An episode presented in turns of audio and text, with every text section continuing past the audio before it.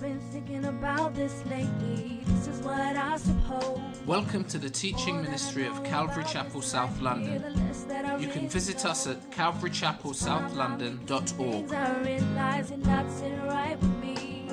So I'm on my knees for understanding. The more the world I see, the more I see. Here I fit in, but I'm no diamond ring.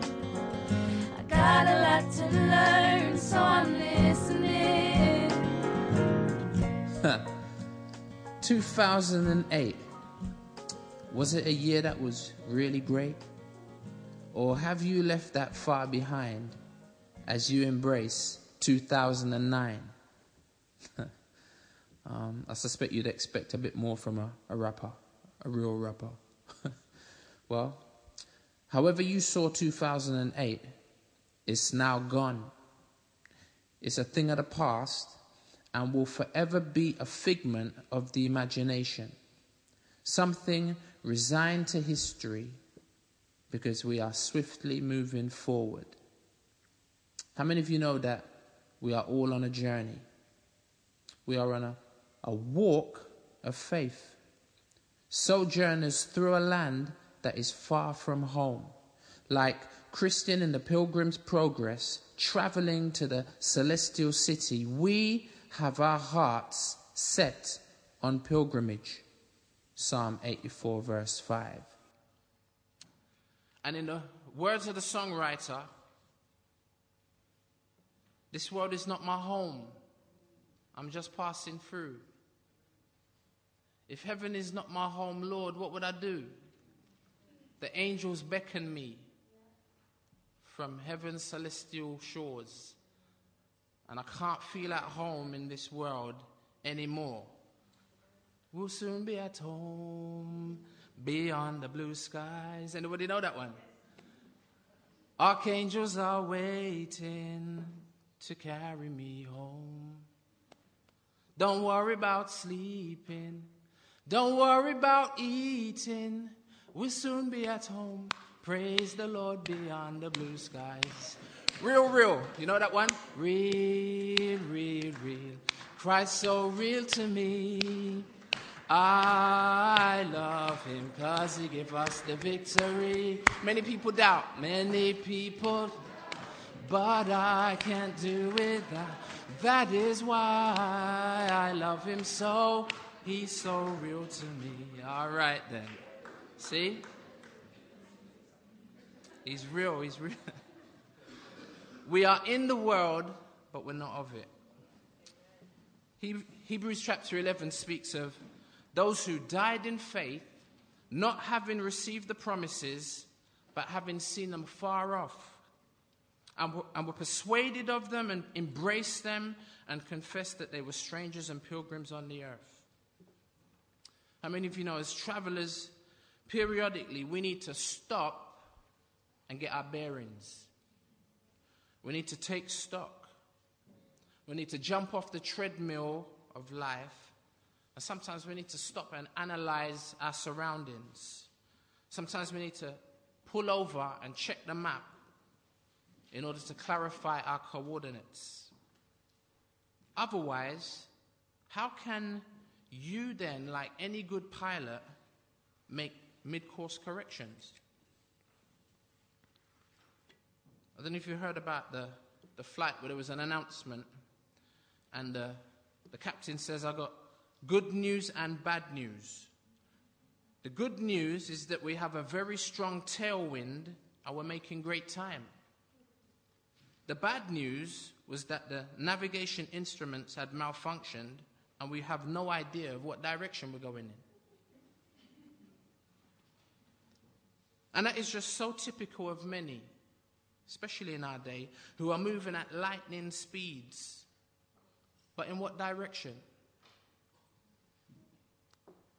And if they eventually get to where they wanted, they then discover that that wasn't what they really wanted. And they find that they were mistaken and they were wrong, but now they've wasted so much time, effort, and energy. There's a, a small poem, very short, and it says, with reference to someone reflecting on their life after the event. It says, Across the fields of yesterday, he sometimes comes to me. The little lad just back from play, the boy I used to be. He smiles at me so wistfully when once he's crept within, it is as though he had hoped to see the man I might have been. You remember when you were an idealistic young person? Or you may be one of those young people right now. And if you look back, you can recall what you had hoped to become. And then we sometimes wonder what happened. Not even realizing that I took the wrong road because I've ended up in a place that I really didn't want to be. But by then it's too late. But as we heard Pastor Ephraim share last week, if we're in Christ, just like that which a new year communicates, we get a second chance. It's not just about living and learning, but it's also about learning and living. Amen? So, as an introduction, we as the elders here, because you know we're a plurality of eldership, we don't have one singular senior pastor. Um, the Bible says that there's one chief shepherd, and, it, and it's Christ Jesus. Now, that's not to frown upon, obviously, fellowships that have senior pastors. Most Calvary chapels have a senior pastor, but we chose to go with a plurality of eldership, and we share the responsibilities of oversight. And thank the Lord for good brothers, um, because the burden is quite a heavy one. So, we as the elders here at Calvary Chapel have a special New Year's combination message. The three of us are going to take this opportunity to share the vision that we feel like the Lord has given us for 2009.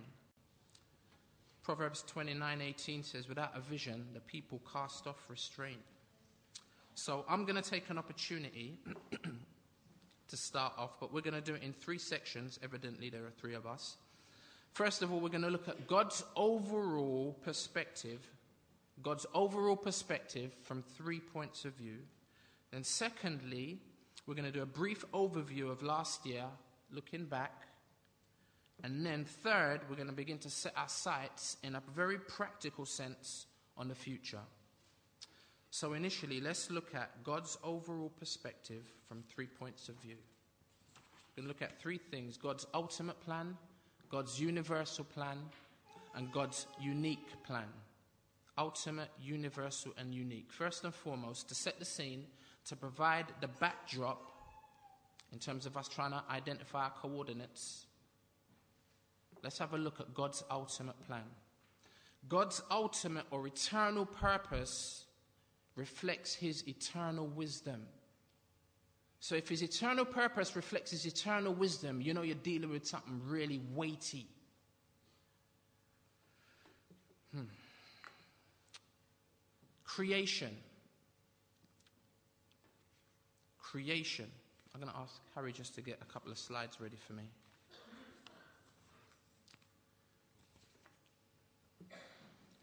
Creation, particularly the firmament or the heavens. Pastor Ephraim last week spoke about the first heaven, which is the firmament. In Genesis, it says God separated the waters above from the waters beneath by a firmament. And that's basically the air. And everything between us and the stratosphere, which then borders space, everything in between there is heaven, or more importantly, the first heaven. How many of you know? How many heavens are there? Three heavens. So that's the first heaven.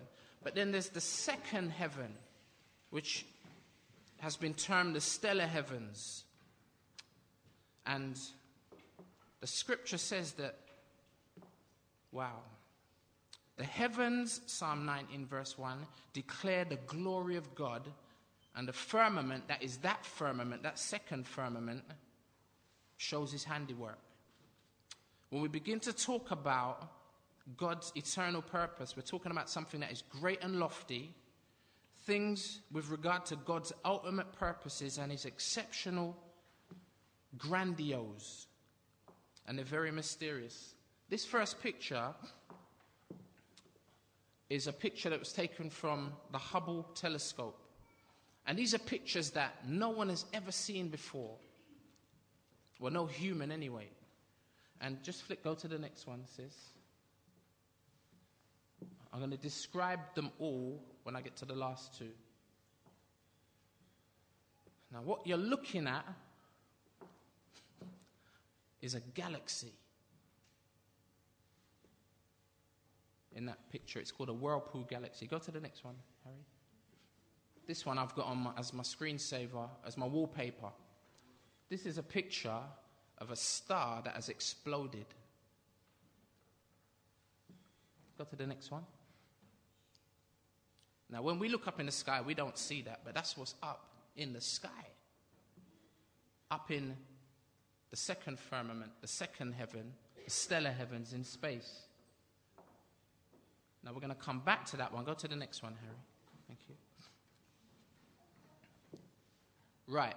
This particular photograph, remember, it's not a picture that someone has drawn, it's a photograph, is called the Cone Nebula. The part of the picture here, between the top, the crest of that, just the top part of what you can see, and the bottom,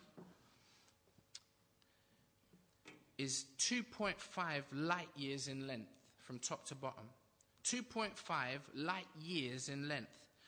The equivalent of 2.5 light years is 23 million trips to the moon. That's how far just 2.5 light years are. 23 million trips to the moon, right? One light year, which is, if you like, traveling at the speed of light, is how much distance you would cover over a, the course of a year. Let's say, right, I say, three, two, one, go! And you go at the speed of light. Over the course of a whole year, that would determine one light year. So, based on what I mentioned about that being 2.5 years, light years in length, we can then say that one light year equals approximately 10 million trips to the sun and back. Just one light year. Now go to the next one, Harry. This next slide is called the Sombrero Galaxy. I suppose you can see why, right? Listen to this. Check it. It's 28 million light years away from the Earth.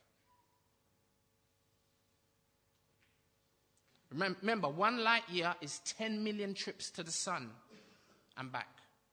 That is 28 million light years from Earth, and it was voted the best picture taken by the Hubble telescope. Listen to this.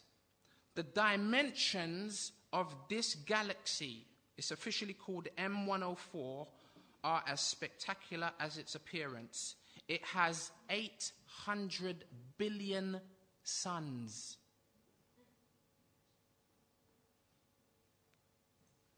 And it is 50,000 light years in diameter.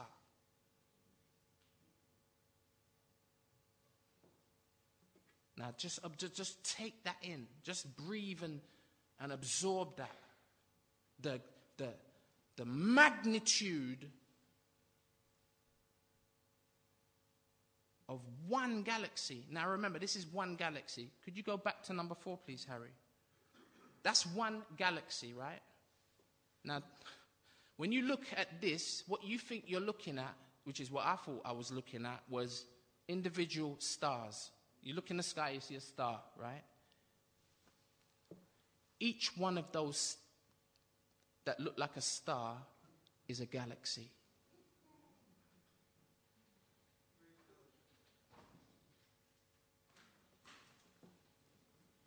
Every dot that looks like a star is an actual galaxy with billions, not millions, billions of stars. Every speck is an island universe. I've heard it said, but I never really grasped it. But they say there are as many stars in the sky as there are grains of sand on the planet. Not just down at Margate, on the planet. Imagine how many grains of sand.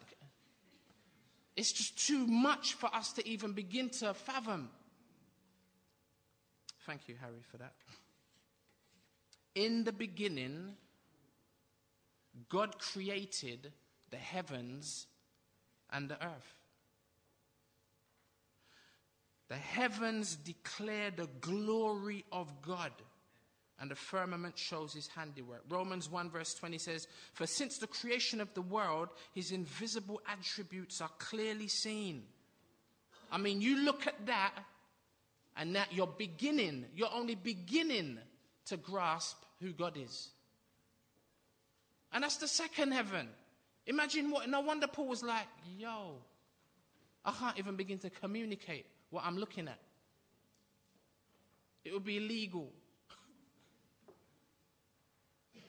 The things he saw in the third heaven, that dimension that God lives in. There is something about God's ultimate purpose that we can appreciate but not fully grasp. It is somehow wrapped up in his glory and the manifestation of that glory, revealing what Paul in Ephesians 3 calls the fellowship of the mystery, which from the beginning of the ages has been hidden in God who created all things through Jesus Christ.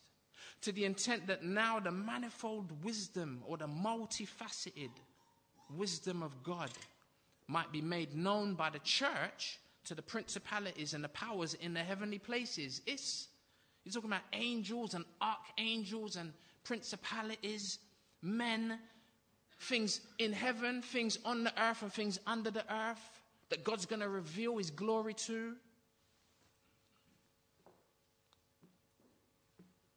First Corinthians chapter 13 verse 12 says, "For now we see in the mirror dimly, but then face to face. Now I know in part, but then I shall know just as I also am known.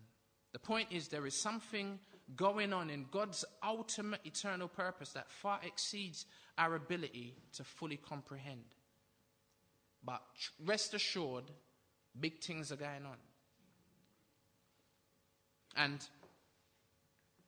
you and me, we are all a part of that especially when we begin to recognize the second U, which is God's universal plan. Not as in universe, that which we just looked at outside of our planet, but universal meaning general for every human being.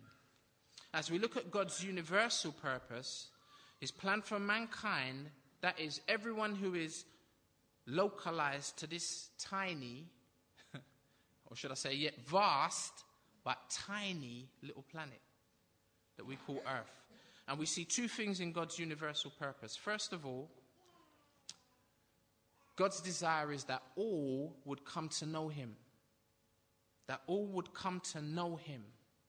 2 Peter 3, verse 9 says, The Lord is not slack concerning his promise, as some count slackness, but is long suffering toward us, not willing that any should perish, but that all should come to repentance. That's one of the first general things that God has in his heart and in his mind with reference to everyone on this planet. His universal purpose. The second thing in his universal purpose is his desire for spiritual growth and reproduction. See, once an individual comes into relationship with him after repenting and fulfilling his first heart's desire, his then, then his desire is, as Pastor Ephraim said last week, is that that individual would, be, would, be, would become conformed to the image of his son, Christ Jesus. Just like a few weeks ago, we talked about the potter and the clay. That's his second purpose. His universal plan is to save individuals and then see those, those same individuals grow and then reproduce in a spiritual sense. As we've been doing our discipleship group, um, those of you that are in it and those of you that have done it before, you know that this is our, our hinge pin fulcrum verse in Matthew 28. It says, All authority, Jesus says, not some, but all authority has been given to me in heaven and on earth. Both of those spheres that we're becoming more familiar with. And he says, on that basis, go. Go therefore and make disciples of all the nations, baptizing them in the name of the Father and of the Son and of the Holy Spirit, teaching them to observe all things that I've commanded you. And remember, I'm with you right up until the end of the age. See, sir, that's his purpose. That all would come to know him, those who come would grow and then go on to reproduce. Amen. We need to go on and begin to reproduce and bear fruit, as it were. But we can't do that until we are growing and maturing, right? So, therefore, we need to grow and mature so that we can go on to reproduce. And that's one of the things we feel like the Lord is wanting to do with us. He so wants to see fruit come out of this group. Just like the motley crew, the 12 that he had. He wants to see he wants to see us turn the world upside down as it were, but he's spending time with us, isn't he? And he's desiring that we spend time with him in order that we might grow, in order that he might send us, in order that we might go. So the Lord's helping us to, to become more mature. So that's God's universal plan in a nutshell. We will, we will actually begin to unpack this issue as we make our way through the book of Acts starting next week. Now we come to my third and final point, the third U, which is God's unique plan. His ultimate, His universal, now His unique. You see it boiling down. This speaks of the individual and distinct purpose, which is singular and exclusive. God's plan for you and me is as different in nature as is our appearance. Yesterday, myself and my son, we went up to the West End. I had to pick up a computer that was busted and went to collect it, and it was amazing. Loads of people, as you know, at Oxford Circus, loads of people, and we kind of just, for a moment, stopped and we said, Look, look at all these people. And as much as different as, as many as, as we see, you never see two that look the same. Never two that are exactly the same height, same color, same name it. Everyone, and we were standing there just looking, thinking, wow, God, you're, you're great. Because when I, when I try and draw a face, I draw two eyes and a mouth. Okay, great. And then I try and do it differently. Up, after about the tenth time, I've run out of ideas. God so wonderfully is able to make everyone so uniquely different, and his calling for every single one of us is as uniquely different as, as our appearance. Our spiritual gifts, they differ. Our education, our background, we all have a unique calling. What God has called you to do ain't the same as what He's called me to do, and vice versa. Ephesians 4, verse 1 says, I therefore, the prisoner of the Lord, says Paul, beg you, I beseech you to walk worthy of the calling with which you were called. Ephesians 1, verse 17 says, Making mention of you in my prayers, that the God of our Lord Jesus Christ, the Father of glory, may give to you the spirit of wisdom and revelation in the knowledge of Him, the eyes of your understanding being enlightened, that you may know what is the hope of his calling. Ephesians 1, verse 18 I bow my knees, petitioning God, says Paul, and this is what we've been petitioning God for you. Petitioning God that the eyes of your understanding being enlightened. Because we know that this understanding don't come any other way apart from spiritual enlightenment. It comes by the Spirit of God. That you may know what is the hope of his calling God has a general will, but He also has a specific will. Matthew chapter 25, the story of the talents will prove that to you. Okay, there's one servant, there's another, and there's another. And they all got three different things to do. And then they become individually responsible, right? And you then fit into God's universal purpose. See, when we realize that we all individually have a purpose, that then feeds into the bigger purpose, the universal purpose. Uh, but then that ultimately feeds into God's ultimate purpose, His over, overarching eternal purpose. So then What we do on a minute by minute, daily, weekly, yearly basis is vital. What would you have contributed over the course of the next 365, 360 odd days to come in 2009? If you were to go forward and be able to look back, what would you have wanted to have con- contributed? Well, whatever it is will contribute to eternity. It's, it's, it's, it's, it's large scale. That hopefully will affect our focus today, right? At the beginning of this year. Not just a New Year's resolution, but I would challenge you to come up with a mission or a purpose statement for your life. You know, we can spend a lot of time planning holidays. You know, if you have a business, you come up with a mission statement. Our aims and objectives are for urban mission schools and community. You can come up with a mission statement and you think about it you take time so that when you, when you share that statement, people are like, whoa, it's impacting, it's powerful. Can I, can I, can I challenge you to come up with a, a, a, a life statement for yourself that includes transcendent value? That means it's more than just natural, it has eternity in mind. Two, two, two good examples would be something like this to be a lover and a servant of God and others. Each of those words could be unpacked. To be a lover and servant of God and others. To be a sign and an agent for the kingdom of God. These are mission statements. I'd just like to end up on a verse that kind of has really been on my heart and mind for the past few weeks, and it's Jeremiah 29, verse 11. I think I might have texted it to a couple of people. It says, For I know the thoughts that I think toward you, says the Lord. The Lord thinks about you quite extensively. I mean, for Him to be doing all of that stuff with galaxies and spinning cosmoses into existence, for Him to even give you a minute would be a big thing, right? But He doesn't. He says you're inscribed on the palms of his, his hands. He will never ever forget you. He's concerned and he's thinking about you, and his thoughts are of peace and not of evil, to give you a future and a hope.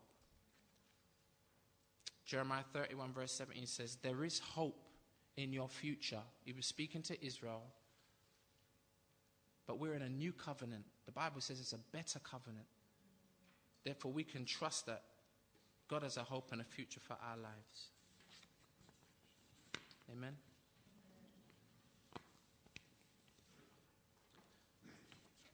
I'm going to ask Pastor Ephraim to come up.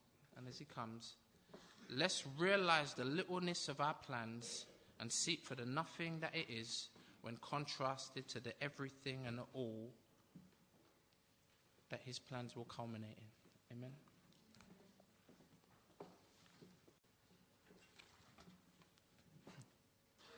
Good afternoon. God's grand design, His ultimate, universal, and unique plan and purpose. Looking at those pictures and seeing galaxies within galaxies within galaxies, it's quite awe inspiring, I'm sure. And at the same time, to think of ourselves in that context and to think of ourselves as being in the mind of God. To think that God has a unique purpose for us as individuals is even more baffling, even more bemusing when we consider that God is mindful of us. Why should He be? and yet He is. And so your question might be how do I fit into the grand plan? How do I fit into the great design that God has laid out? Well, part of you being here today is evidence of the fact that God is working out his plan for your life. Because there are pathways in God's purpose. It's not just a, a, wide open field as far as the horizon, and you look and you think, well, which way do I go? You could choose any way you feel. There are pathways that the Lord has laid out. And we see that God has clearly um, identified and defined this in the person of Christ. Because as we as individuals give ourselves to Christ's likeness, we inevitably, as was often said in the Matrix, it's inevitable, Mr. Anderson. We will inevitably fulfill God's plan and purpose for our life. So you can rest assured at that. And one of the means by which God has um, established for us, one of the paths for us to journey on, is that of Christian community. I say Christian community at the hesitation of saying church life. Because you say church life and it kind of conjures up all kinds of preconceptions in people's minds. And so I say Christian community. And over the past year, we have, as a community, fellowshipped and journeyed together in the plan and purpose of God. Now, how have we fared? How have we fared in God's plan and purpose? Not just for your life as an individual, but us collectively as a church. Because we see clearly that for every local congregation that exists, the Lord Jesus, as the head of the church, is mindful of them. He is mindful of us collectively. He is mindful of us and the part that we play within the communities that we live. He's mindful of us in relation to how faithfully we remain the ground and pillar of truth. He's mindful of us. Well, I wonder if you can think of one word that might sum up our experience over the past year as a Christian community. Could you think of one word that could sum it up? Now, I'm not going to ask you to shout it out. Some of you might be thinking miserable.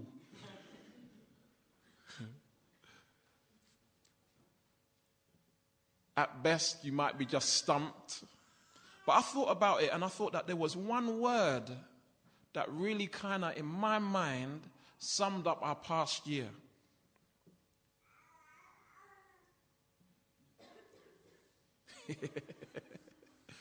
what, what, what might that word be?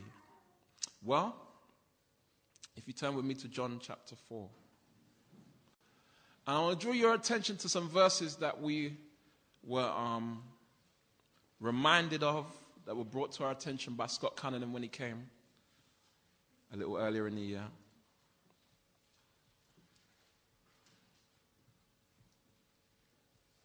John chapter 4, verses 23 and 24. Very familiar verses to many. And such that I feel that even them being familiar, they still need to be unpacked. And may the Lord help us over the course of the coming year as they do get unpacked. John 4:23 But the hour is coming and now is when the true worshippers will worship the Father in spirit and truth. For the Father is seeking such to worship him. God is spirit, and those who worship him must worship in spirit and truth.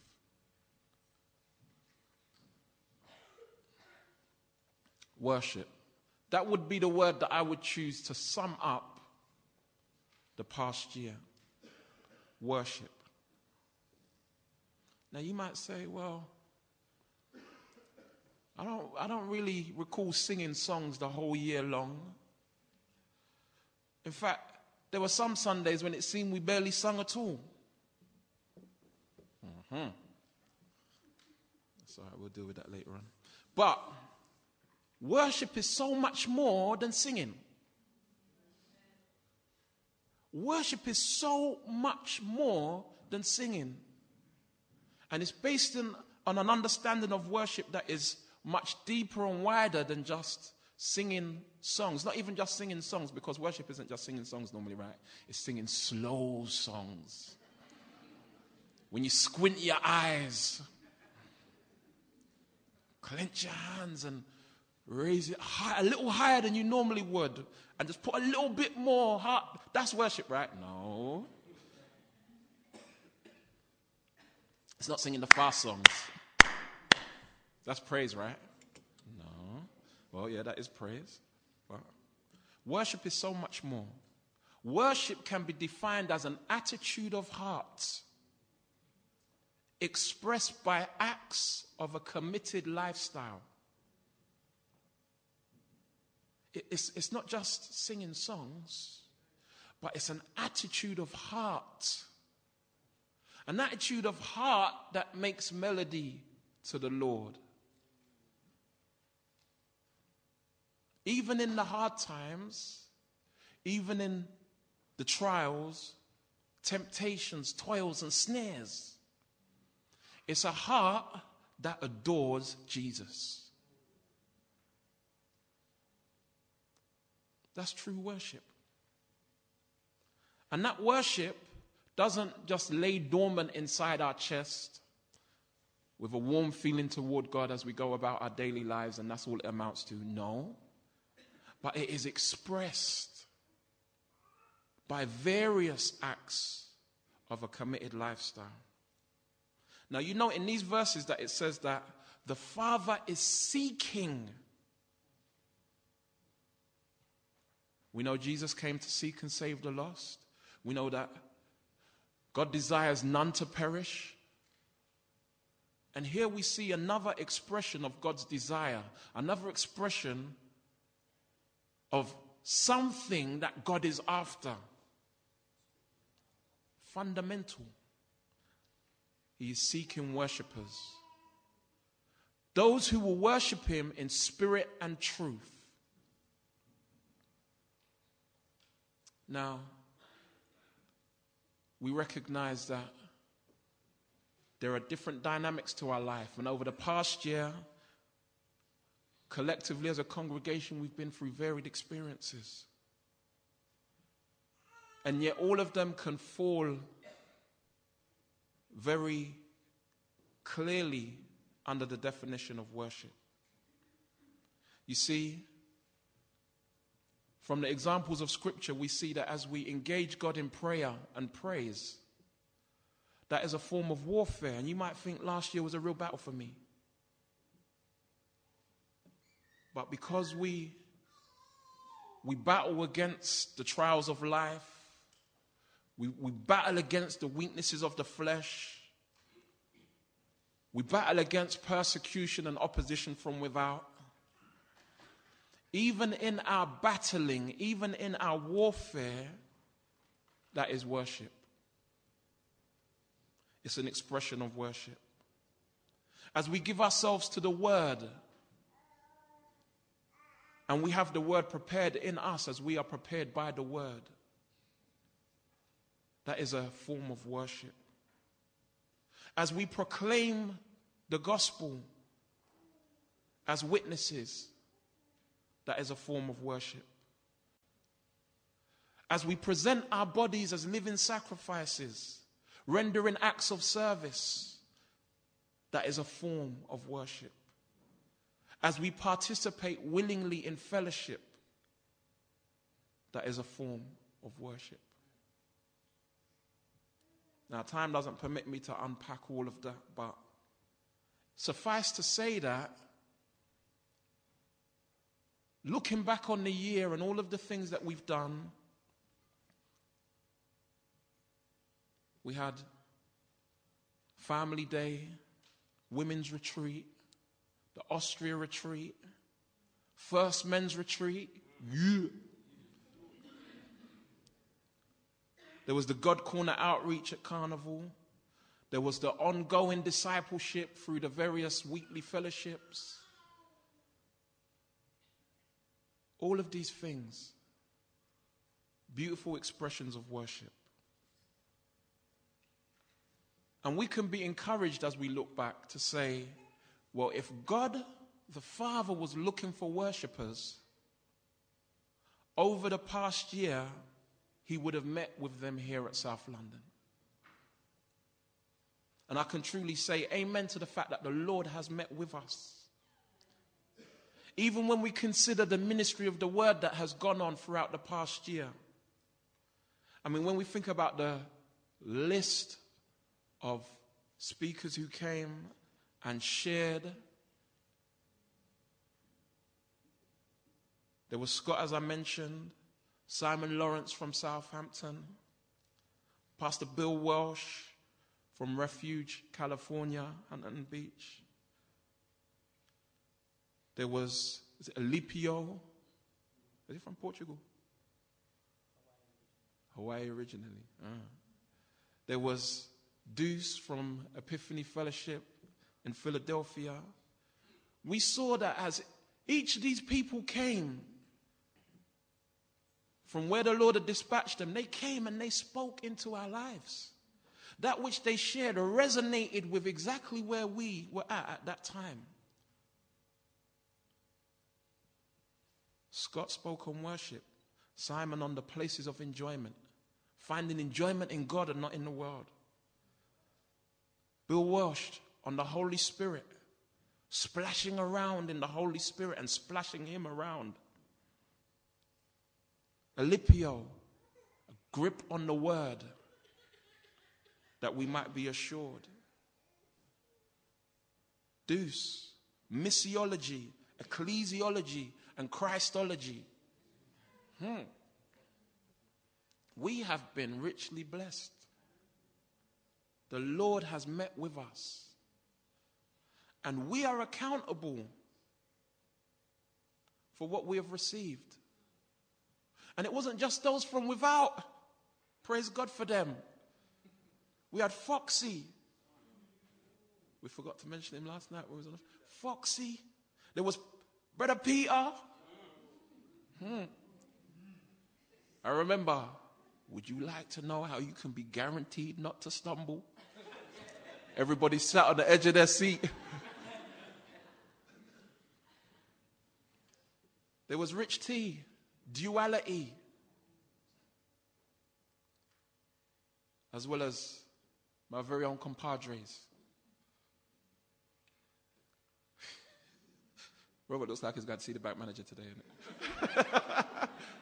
I said to him, I said, bruv, I said, I know that this is South London's equivalent to the Queen's speech, but you, you could have warned me.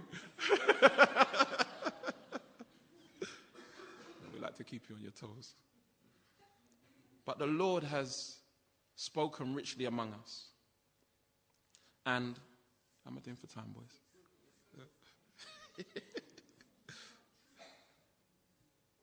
mm-hmm. No, no, no, that was the end of last year.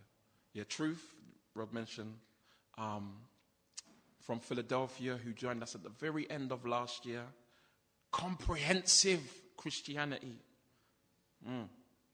And we had the spirituality series gifts of the Spirit, fruit, not flesh, the spiritual detox, place and purpose, finding your place and fulfilling your purpose.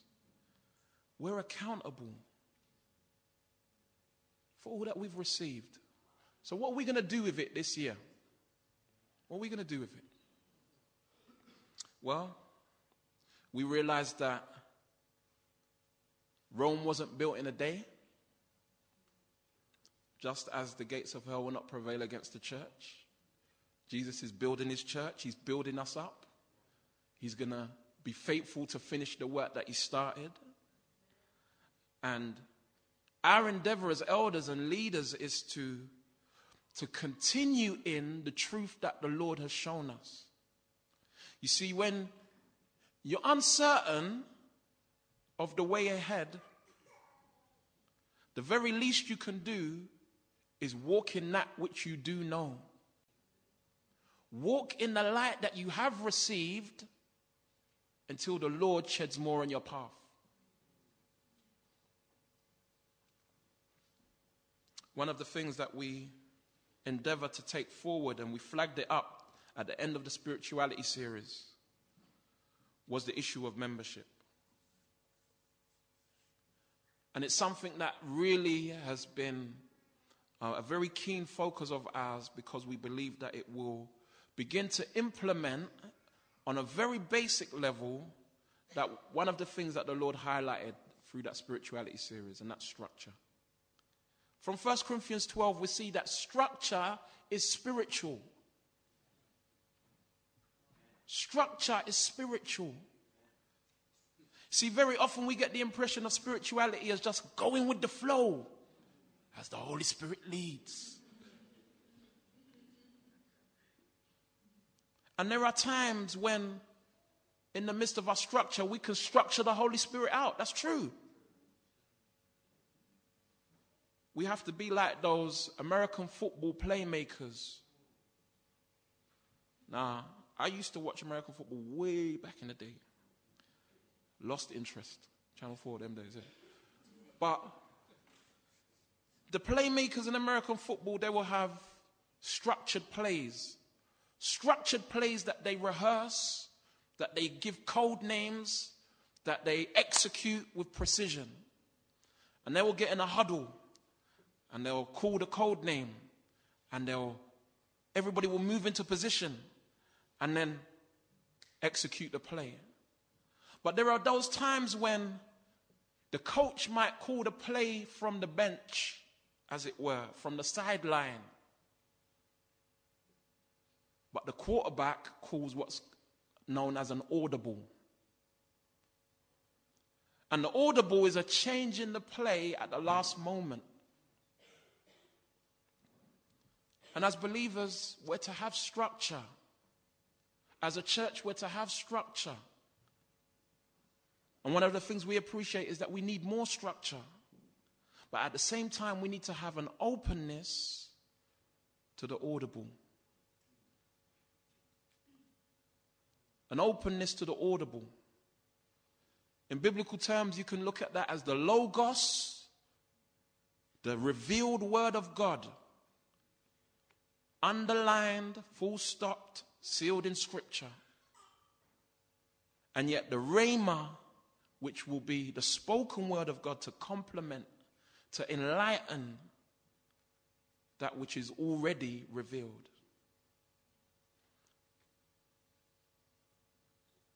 And so we see structure is spiritual. And as we, in the first quarter of this year, um, establish the process for membership, we will recognize that things will become more structured. And what that will do is provide stability, it will provide more strength. It will provide more opportunity for more of us to be released into those areas of ministry that the Lord has for you specifically. And so, this is something to look forward to. And so, we're going to be putting an emphasis on community we're going to be putting an emphasis on structured fellowship in diverse ways. No one likes to feel like they're just treading water. Treading water can be very tiring and even demoralizing when you realize that you're not going anywhere. And we recognize as, as part of our commitment to developing worshippers as part of our commitment to the spiritual formation of disciples, it's necessary that we introduce and implement some basic aspects of structure. It is said that everything can be gained in solitude apart from character. Everything can be gained in solitude apart from character. And so, it might be somewhat challenging for you to be called to a place where you're going to commit yourself to the people around you. You might feel like, okay, I love slipping in and slipping out, but I don't really want to get much deeper than that. But that's not the Christian life. That's not New Testament Christianity. It's to be lived in community because that's where character's formed. Amen? Pastor P.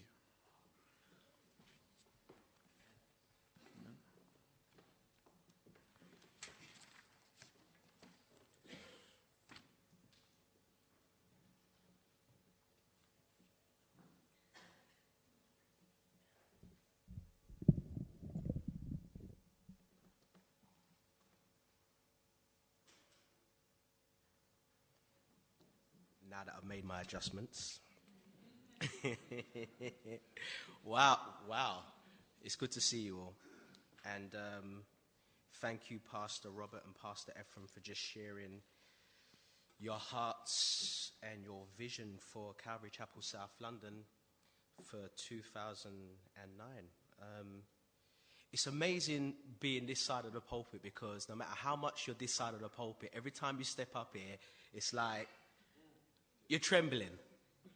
You're trembling. I mean, you know, because you realize that you're not just speaking for yourself, you're, you're trying to communicate what you believe the Lord has put on your hearts, on your heart, and you're trying to convey that to God's people. And we, I know I don't, and I know I can definitely speak for the guys that we don't take this position lightly. You know, um, we take it you know, um, and we believe that we have to be faithful to what we believe the Lord is saying to us.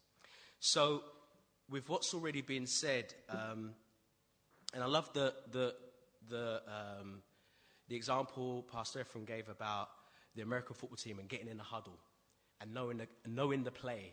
That's beautiful because again, just to just to go back on a verse of scripture which Pastor Robert spoke about Proverbs 29:18. Without a vision, the people just cast off restraint. Without knowing, well, what we doing, where we going, why are we doing this for, people will just do their own thing. And so our desire is to say, well, after all that's been said, you know, what are the practical things that we can do so that we can have a common vision and that we can be moving in um, a common uh, direction. And so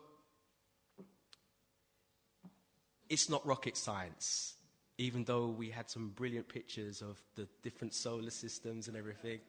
It's not rocket science. It goes back to basic Christianity. It goes back to the things which the Lord just said we should do and be faithful in doing. And one of the scriptures which, you know, just been on my mind today, this morning, is that the, the Apostle Paul in First Thessalonians chapter 5 and verse 23 says, Now may the God of peace himself sanctify you completely, and may your whole spirit, soul, and body be preserved blameless at the coming of our Lord Jesus Christ. And so the Lord wants us to be complete spiritually. He wants us to grow. Physically, He's in, interested in how we develop physically in our bodies and, and in our souls with our character, as Pastor Ephraim said. You know, our soul, our mind, our will, our emotions how we struggle with our will, how we struggle in the area of our emotions. And so, my desire is that as a fellowship, we will get God's perspective on how He wants to develop us in our spirit, in our soul, in our body. I know it's the beginning of the year. I've started doing the press ups and the sit ups already. You know, it's like, oh yeah, I'm going to get committed, thinking about it, meditating on going for that run again. Anybody else? Yeah, so we'll see how it goes on as the year goes along. But in a practical sense, And I'm just going to try and highlight things we already know. Nothing, as I said, you know, out of the ordinary. I always love to go back to the Old Testament and find examples there. And one of the books which always blessed me is the book of Nehemiah. And so I just want to try and draw out some highlights from the book of Nehemiah, um, the first four chapters. I'm Not going to go through the whole four chapters, so you're all right. But Nehemiah, he was somebody who was in service to a king, but ultimately he was in service to the king. We see in the first chapter of Nehemiah that, in the verses 1 to 4, that he was interested in the state of Jerusalem. He made inquiry and said to his friend, brothers, what is the condition of Jerusalem? And he heard the report that the walls were broken down the gates were burnt. It needed attention. And so, what did Nehemiah do? From verses 5 to 11, he breaks out in this very elaborate prayer. And so, what, what was the first protocol for Nehemiah? He prayed. And with prayer, you know, we know that God changes things. And so, first highlight I would like to mention is the importance of prayer. A couple of years ago, we tried to encourage people to seek a prayer partner. Have somebody you could be accountable to. Have somebody who you can join in prayer with and who would encourage you and you would encourage them. And when you're going through something, that you could really share it with them. And I don't know as a fellowship what's happened to that, if people are still going on with their prayer partners. But I really want to highlight again that if you, you know, if somewhere, somewhere along the line that has dwindled, Let's rekindle that. Prayer partners, revive it. But not just prayer partners, you know, as a fellowship, we have a weekly prayer meeting, which is important not just to us um, individually, but to us corporately. Now, if you cannot physically get to the prayer meeting on a Tuesday, please let your, and you have a really important prayer request, please let it be known. Write it down on a piece of paper. Leave it at the back table so that we can lift up those prayers unto the Lord on your behalf. Amen? So, prayer, individual prayer, making that time in the morning or at night, whatever's the best time for you. I pray continuously during the day, oh Lord, this, oh Lord, that, oh Lord. That's me. Prayer partners, prayer meetings, individual prayer, corporate prayer, so important. Jumping into chapter 2, we see that Nehemiah, after he's prayed, you know, he's in a position of influence. He's able to step to the king because he's that cupbearer, yeah? If you don't know the story, I encourage you, read Nehemiah. Beautiful book.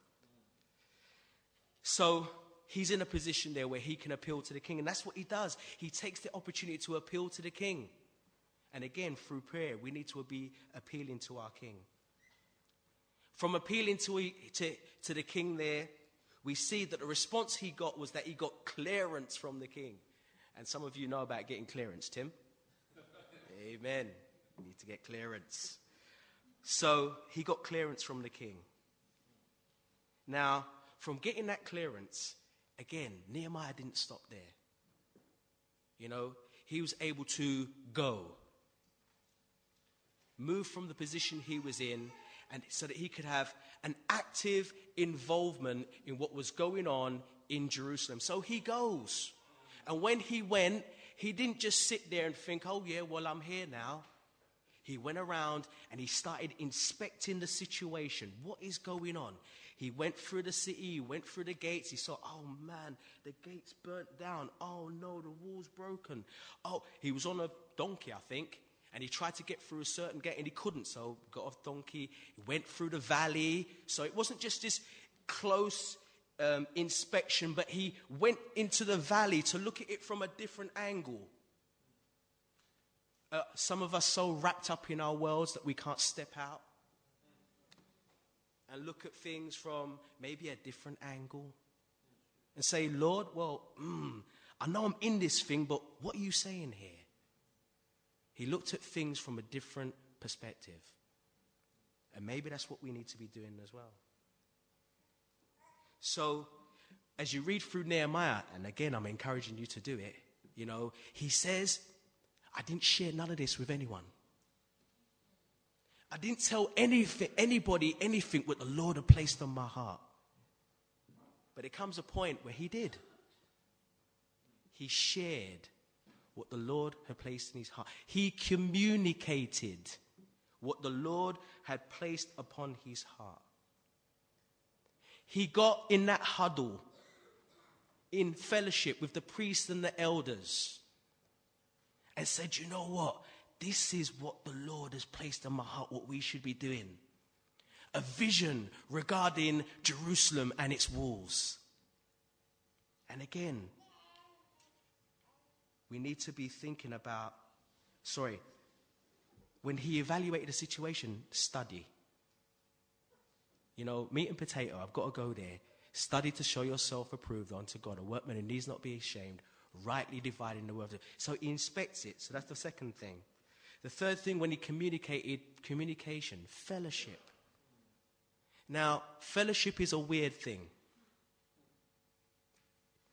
Um, Hebrews chapter 10, verse 25, that we should fellowship all the more as we see the day approaching.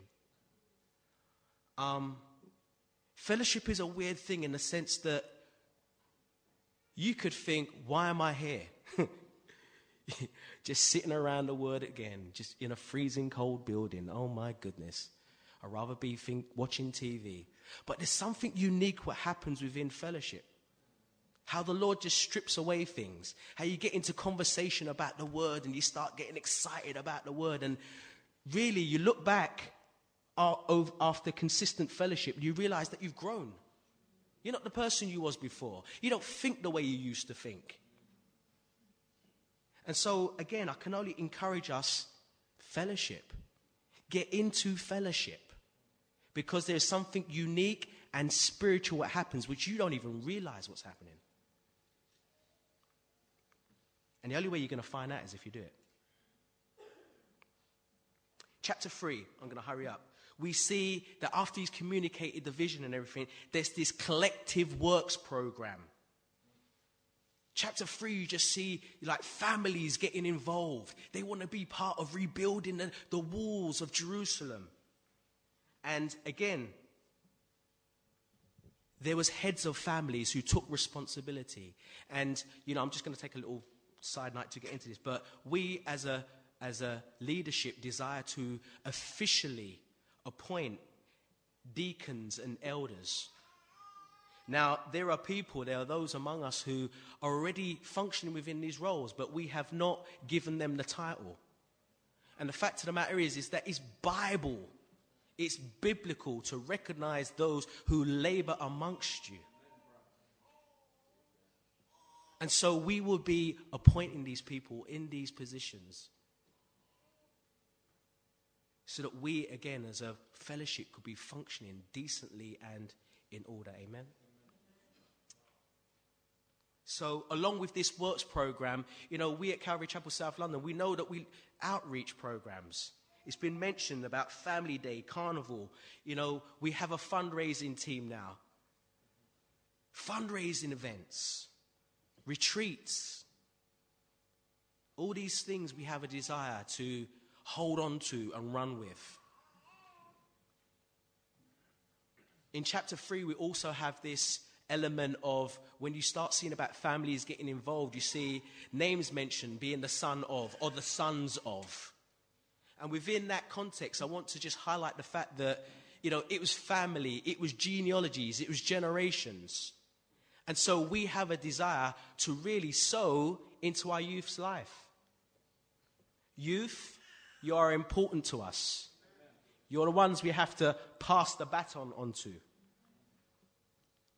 And so we had a wonderful time with our youth on Friday. Beautiful. And youth, again, just as Pastor Ephraim has challenged the congregation, I want to challenge the youth to step it up this year. To step it up. We have a baton we want to pass on to you. I was at that GL Live and I felt old what am I doing there? I was thinking, this is for young people. And so, youth, be encouraged.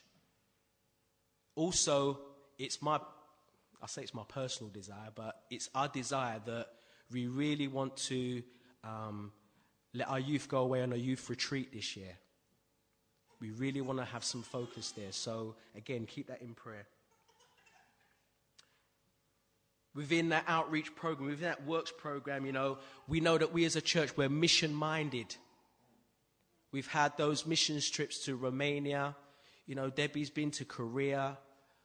You know, and knowing that we have the vision, and Pastor Robert, you know, we'll be going to Jamaica to set up a Calvary Chapel, Hanover, no, Calvary Chapel, Cousins Cove. What am I talking about, Hanover? It is Hanover. I knew that. Calvary Chapel, Cousins Cove. You know, our desire is to really commit that into prayer.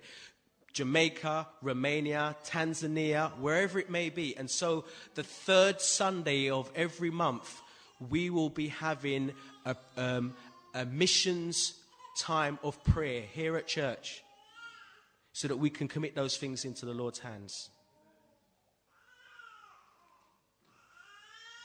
And so, please be involved in that. Now, moving on swiftly, hopefully. Chapter 4, we see that there was opposition, and we know that we've got an adversary, right? Right, there was opposition. But from verse 6 in chapter 4, it says, So we built the wall, and the entire wall was joined together up to half its height, for the people had a mind to work. The wall was joined together.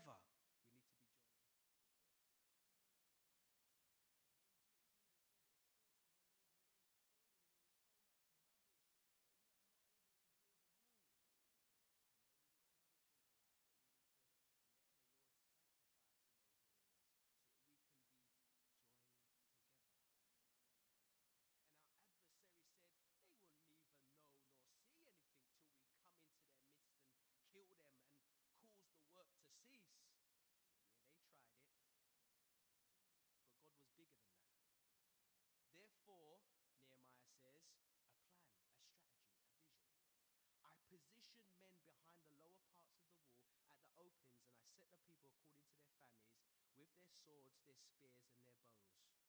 Again, the need for the people to be in position, to have responsibility. Um, verse 14 And I looked and arose and said to the nobles, to the leaders, to the rest of the people, Do not be afraid of them. Remember the Lord, great and awesome. And fight for your brethren and your sons, your daughters, your wives, and your houses. Heads of houses, you have a responsibility to fight for your sons and your daughters and your houses.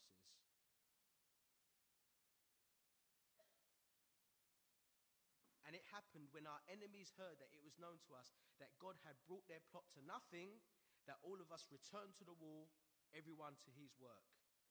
So it was from that time on that half of my servants worked at construction, while the other half held their spears the shields, the bows, and war armor, and the leaders were behind all the house of Judah. Those who built on the wall and those who carried burdens loaded themselves so that with one hand they worked at construction, and with the other hand they held a weapon. Every one of the builders had his sword girded at his side as he built, and the one who sounded the trumpet was behind him. Sound of the alarm. yeah. well, you know what? We see teamwork. And we see this trumpet being sounded. And normally, when the trumpet is being sounded, it's a call for God's people to come together, come together, to rally together. And then I said to the nobles, the rulers, and the rest of the people, the work is great and extensive, and we are separated far from one another on the wall. We're Calvary Chapel, South London. We've got people from North London, all over South London. We're separated. We don't all live in Dulwich. But even though we're separated, we have to stick together. Unity, amen. Now, It's been a long time overdue, but one way we like to stick to get together, and I know I'm longing it out, is using technology. Yeah. Calvary Chapel, www.calvarychapelsouth.london.org. It's been a long time coming, but within the next week or two, it will be up. It will be running. If you want to hear a message, just click the button. If you want to see pitch, I lie, Robert, Pastor Robert. I'm not, just, I'm not speaking out of turn here. Just click the button. You want to see pictures of what's gone on in the past? Click the button. You want to know what's going on in the future? Click the button. Stay connected. Sign up to the email. There will be a list at the back of the church. Amen. But with the website, you'll be able to get information, listen to messages, and see the pictures, as I've already said. Now, when you hear the sound of the trumpet, there's also Pastor Ephraim is planning to do praise nights. And really, it's something which I think that he would need to really just expand upon because it's on his heart and everything. But our desire is just to have a time of worship with each other.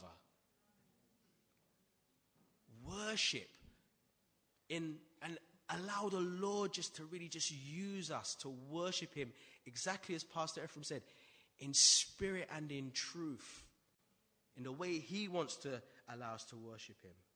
So put in your diaries as well that there will be coming up praise nights. And moving on in Nehemiah and closing up. So we labored in the work, and half of the men held the spears from daybreak until the stars appeared. Again, until the stars appeared. I love that analogy there. Lovely.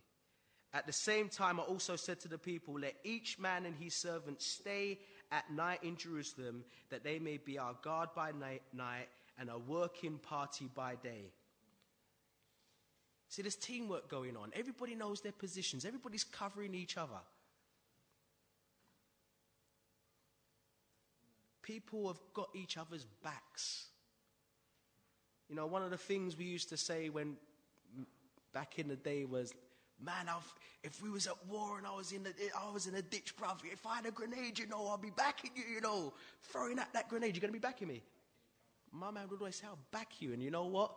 18 years down the line, I know that Pastor Robert and Pastor Evan be backing me. And it's beautiful.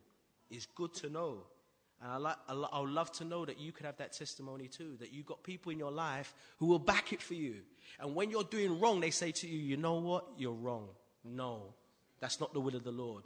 And when you're doing right, they will say, Do you know what? Praise God. God's working in your life. Woo! And so it says, So neither I, my brethren, nor my servants, nor the men of the guard who follow me took off our clothes, except that everyone took them off for washing. Now you may read that and think, Whoa, hmm. man and man weren't washing, that's not good. But we see that in the scriptures, garments coverings are important. And when we're talking about washing, we know that, you know, we will be purified by the washing of the water of the word. Something very deep and spiritual if you decide to look into that.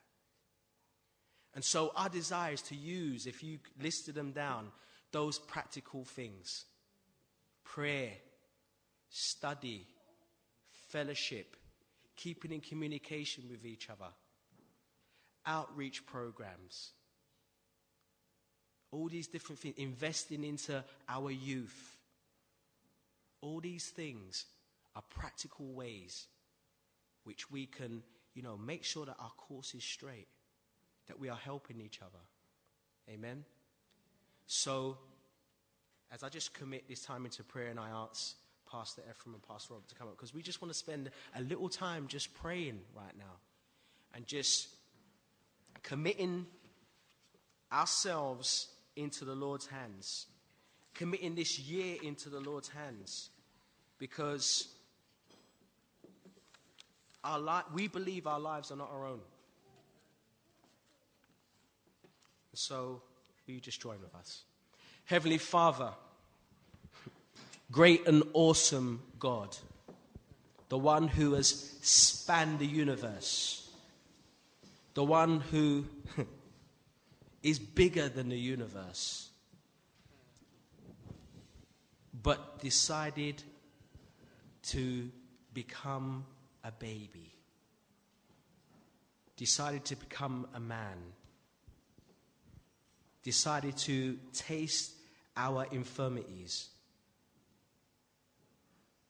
to be that perfect sacrifice for us so that we could have fellowship, relationship with the Father, so that the words of the Father could be true when He says that I know the plans and the thoughts I have to, thoughts of good and not evil, giving us a future. Pastor Robert has already said that 2008 is in the past. And we serve a God who is in the continuous present, the great I am. Thank you, God, for being the great I am. The, the great I am gives us a future and a hope. Lord, you are big, you're powerful, you're awesome. And Lord Jesus, I pray that we as a fellowship, as a community, Lord,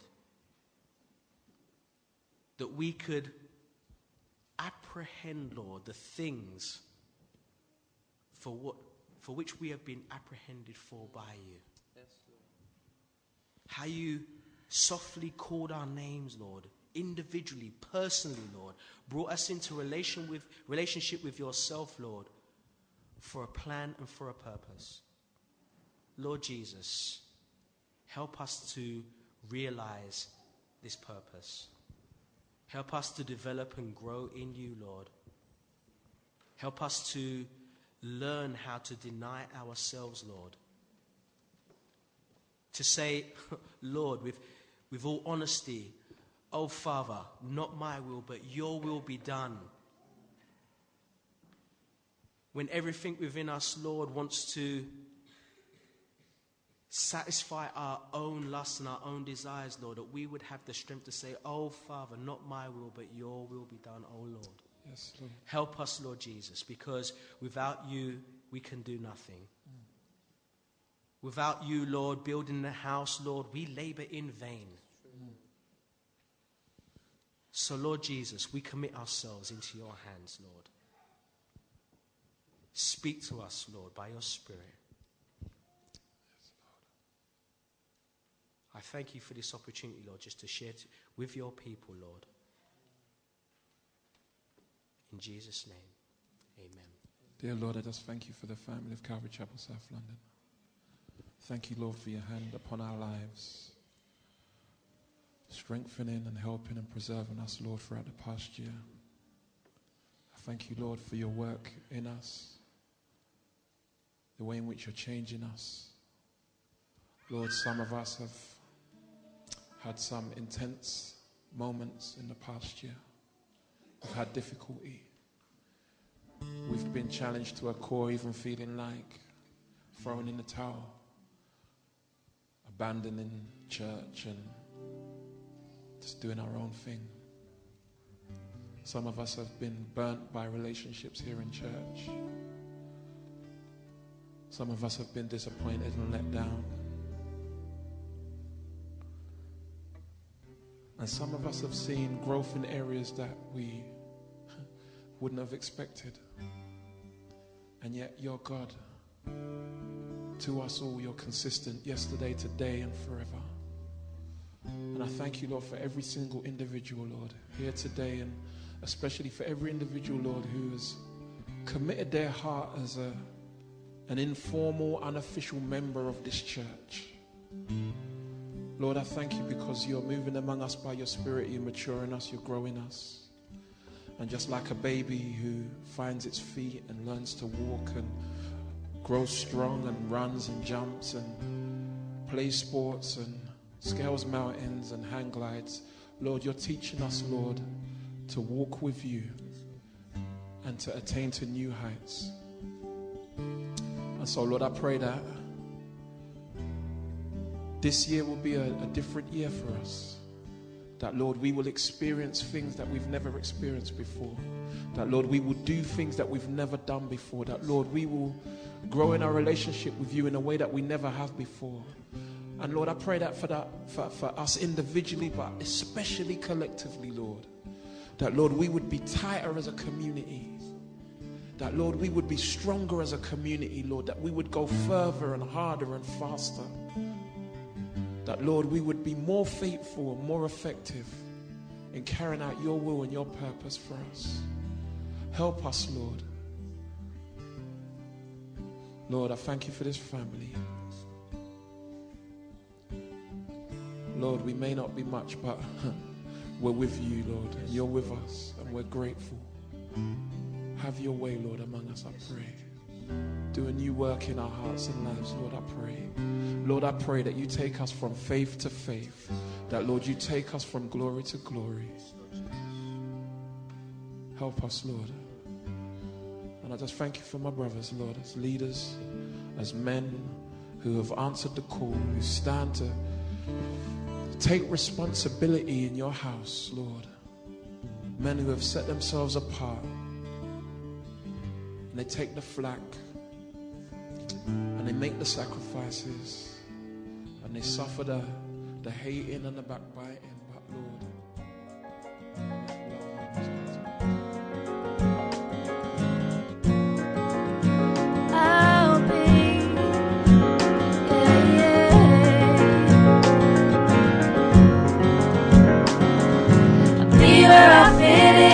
I'm no diamond ring got a lot to learn, so I'm listening. I'll be where I fit in, but I'm no diamond ring. Yeah, yeah. Got a lot to learn, so I'm listening.